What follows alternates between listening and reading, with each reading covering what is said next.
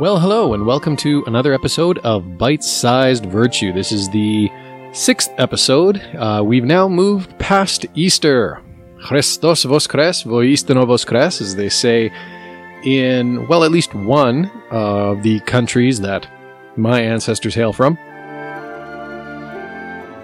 This week, we're going to be moving into a different topic. We're going to be, um, you know, we spent most of Lent talking with my friend Paul, a fairly philosophically minded gent, about a lot of different things, actually. We talked about gaming, we talked about technology and social media and violence and some of the impacts that these things have on the human person. Post-Easter, we're going to be moving into something that's a little bit more in line with what I've been doing with Bite-Sized Virtue, and if you've been following the Ultima Codex, past meditations on the eight virtues. That is to say, we're going to be looking at one of the... Well, actually, I can't even say one of, because we're kind of mixing two together here.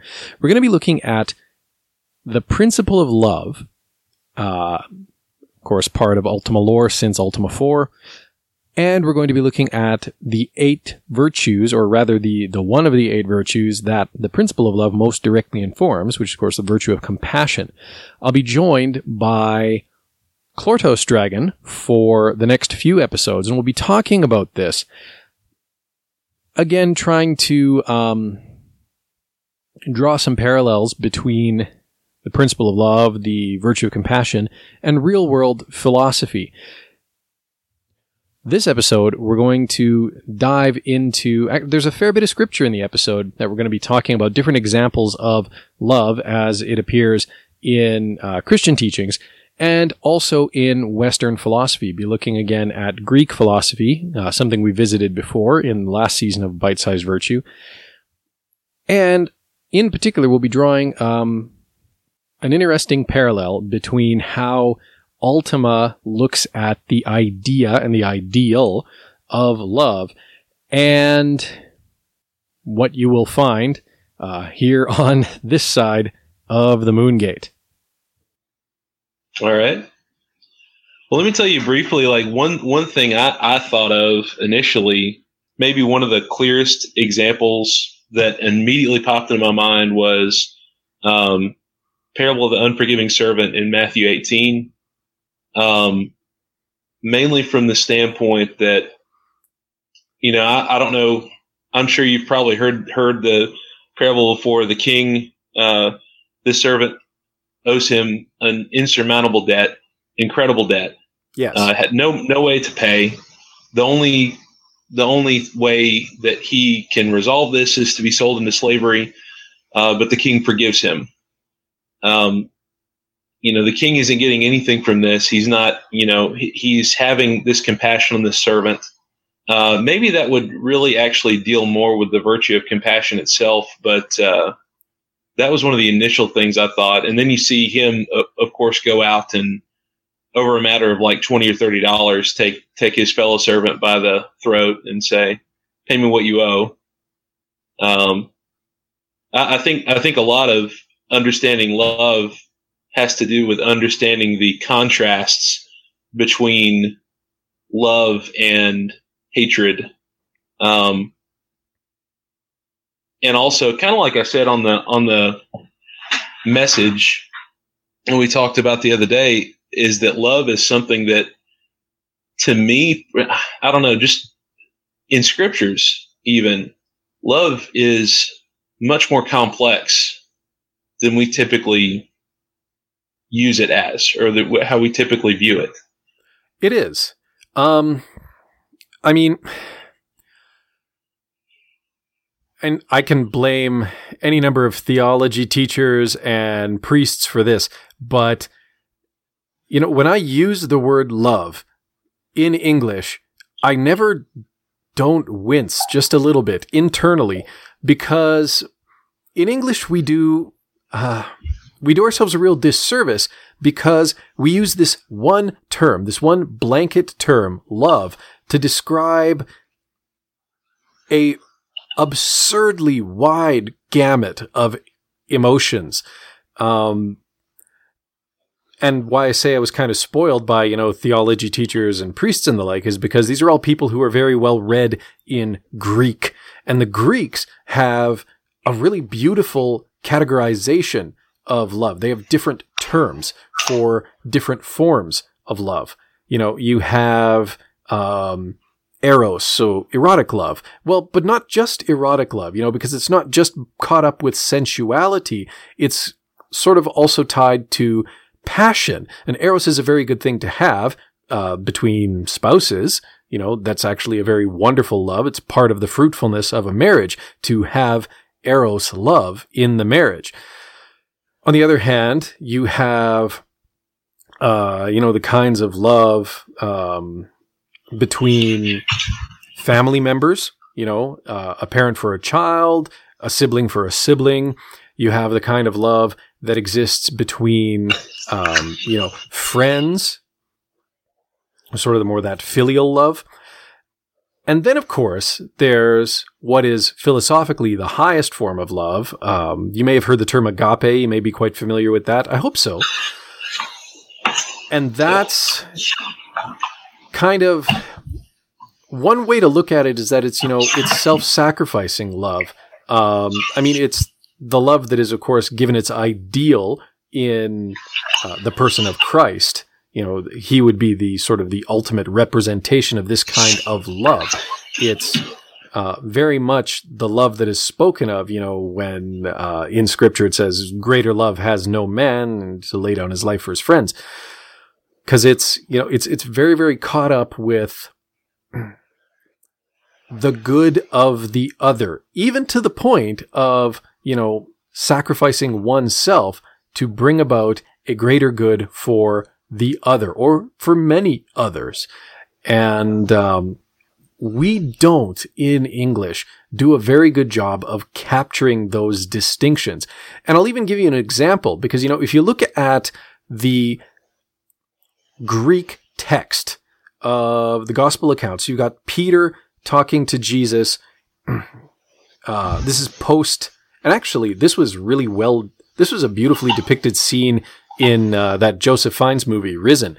Um, so it's, you know, post-resurrection, and it's Christ asking the three questions to Peter. You know, Peter, do you love me? Peter, do you love me? Peter, do you love me? But what's interesting is that in the Greek, there's an added bit of meaning that we don't capture in English. Because in the Greek, the first two times that Jesus asks, Peter, do you love me?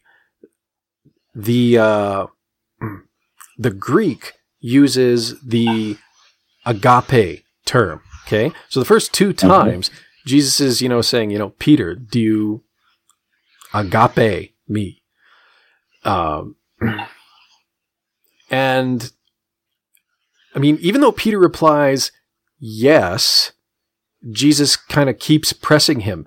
And the last time Jesus asks, it's not agape. It's he uses the uh, the filial term instead. So it almost seems in that account that, you know, it's like there's this reticence still in Peter. It's like there's still this hesitance to fully embrace his mission, and Jesus kind of meets him in that. And of course, out of that, Peter is ultimately able to go on and fulfill Uh, his very glorious mission, and you know, all, you know, here we are today. Um, but it's just, you know, we don't capture that um, complexity in English. We really don't, and that's unfortunate. So, well, I think another thing there is sort of the again, uh, maybe contrast is not quite the same term, but uh, in the In the New King James translation, in that same passage in John twenty-one, um, the question really is, at least in that translation, uh, Simon son of Jonah, do you love me more than these? So there's something there, because I was, you know, I, a uh, fella offered me the example once of, you know, what if I told my wife, um, you know, honey, you're you're number one in my book. Well, Uh, the example this fellow said was, uh, you know, what if she went away from that conversation thinking, well, who's number two? And who's number three? And, okay. uh, you know, I mean, if, if, if it doesn't work out with me, what, what's, what's going to happen there? And I think, you know, th- that example is used to say, basically, you know, if you think, well, God is number one in your life, well, who's number two? Because if you don't have, you know, that, that's talking about that aspect, but that's really what Jesus is pulling Peter to, um, because that's where Peter had gone. Uh, he had allowed uh, his faith to be lessened in that. He allowed his love for for the Lord to be lessened, and it interfered with his ability to uh, to, to interfere with his faith, I should say. And and I think that's where it, you know Jesus is not just saying, "Do you love me? Do you love me more than these?" And and you know these, I think we could say, is anything. And that's that's of course the totality of Jesus' message. Um, you love me completely and totally. You give give yourself completely to me, or you know that there, there's nothing we hold back from from the Lord. And and I think that's, again, if we're talking about the, the highest uh, form of love, that's exactly what it is. Because, um, you know, I, I've, I've got my Bible open here to uh, First John three. Behold, what manner of love the Father has bestowed on us, that we should be called children of God. You see, John is writing to Christians, and he's saying, you know, look at how much God loves us. And you look all throughout the New Testament. What did it cost God for us to be able to be children of God? Uh, cost him a lot. Cost him his son on the cross. Cost him, uh, cost him all that. And so, um, you know, I, I don't mean to keep on going here, but but I think if we establish that that is love in its purest and clearest sense, then everything else kind of trickles down from that. Um, yeah. Everything else is judged by that. Yeah, definitely. And this is actually what's always, you know, to, to bring this back to um, Ultima a little bit, this is always what's fascinated me about how love is utilized as a guiding principle in Ultima and in the eight virtues specifically. Um, most notably for that, you know, the virtue that the principle of love totally and directly informs is, you know, as was already mentioned, the virtue of compassion. And that's really interesting because, and I mean, especially, you know, nowadays, that isn't always necessarily, you know, when we talk about love, it, we're probably, you know, the, uh, the ideal of compassion or uh, mercy, another way to Uh, characterize that, isn't necessarily what comes first to mind, right? Uh, I mean, certainly it's not what the love songs are about, if you will. And so it's really interesting to me that, you know, whereas um, Garriott could have gone towards a different meaning of love, the one that he settled on and the one that he then chose to, you know, further express in terms of one of the eight virtues, was that same sort of highest form of love, compassion, mercy, the idea that, you know, um, well, how is it formulated? Like in Ultima five, it's categorized as non-judgmental empathy. In Ultima Underworld two, compassion is, you know, again, the, the quality of empathy, of recognizing and sharing the feelings of others. Ultima nine, I think, had a, a much um, a much more in-depth explanation of it because it, you know, talks about compassion is the child's awe at the natural world and his love for all who live in it. Compassion for others reflects the love in one's soul. It requires strength to hold compassion, for under duress it is quick to flee. In testing your will to aid others, compassion shall grow in your spirit like a wildfire. And, I mean, that's very much... Well, I mean, what's the image of compassion on the tarot card? In Ultima nine, at least, it was, you know, the bard helping the beggar. in Ultima Forever, it was even, I think, more poignant because, you know, it was a bard comforting a small child. And then in the background, we see that her home is like on fire, right? So it's very much, it very much is this quality of mercy. All right. Well, I'm going to stop the conversation there for now.